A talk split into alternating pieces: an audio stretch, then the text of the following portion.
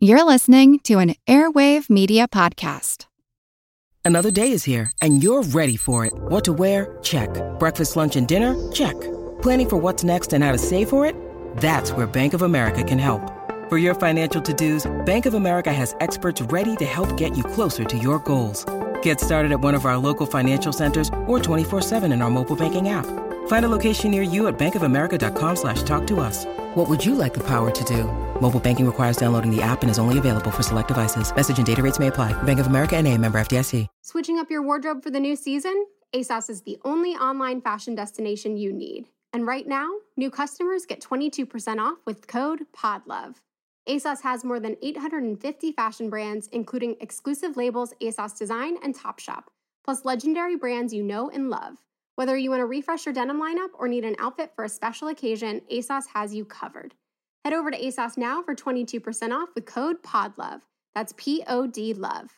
Offer ends September 28th. Terms apply. Visit ASOS.com to find out more. Nanotechnology and nanoparticles are virtually everywhere these days in cosmetics, food, clothing, electronic devices. But what will happen when nanoparticles find their way into the environment? I'm Jim Metzner, and this is the pulse of the planet. So, nanotechnology is the ability to manipulate matter at the nanoscale, meaning atomic or molecular level. Um, a nanometer if a meter is the size of Texas, a nanometer is an ant crawling across Texas. So that's very small. And these materials, therefore, have more surface area, different properties. They can be more conductive, they can be stronger, they can be photocatalysts. And this is because of their size and other special characteristics.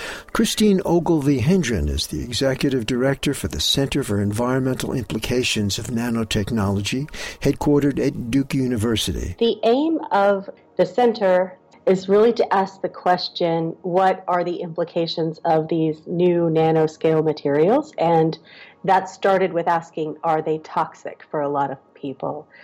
The center was funded in the context of wanting to break our cycle as humans of introducing revolutionary new technologies only to find out that they have unintended consequences. So we've seen this with pesticides that saved people from malaria but then poisoned the environment in other ways. We've seen it with CFCs that allowed us to have refrigerators and spray cans. And so the center is focused on making sure we don't continue that cycle.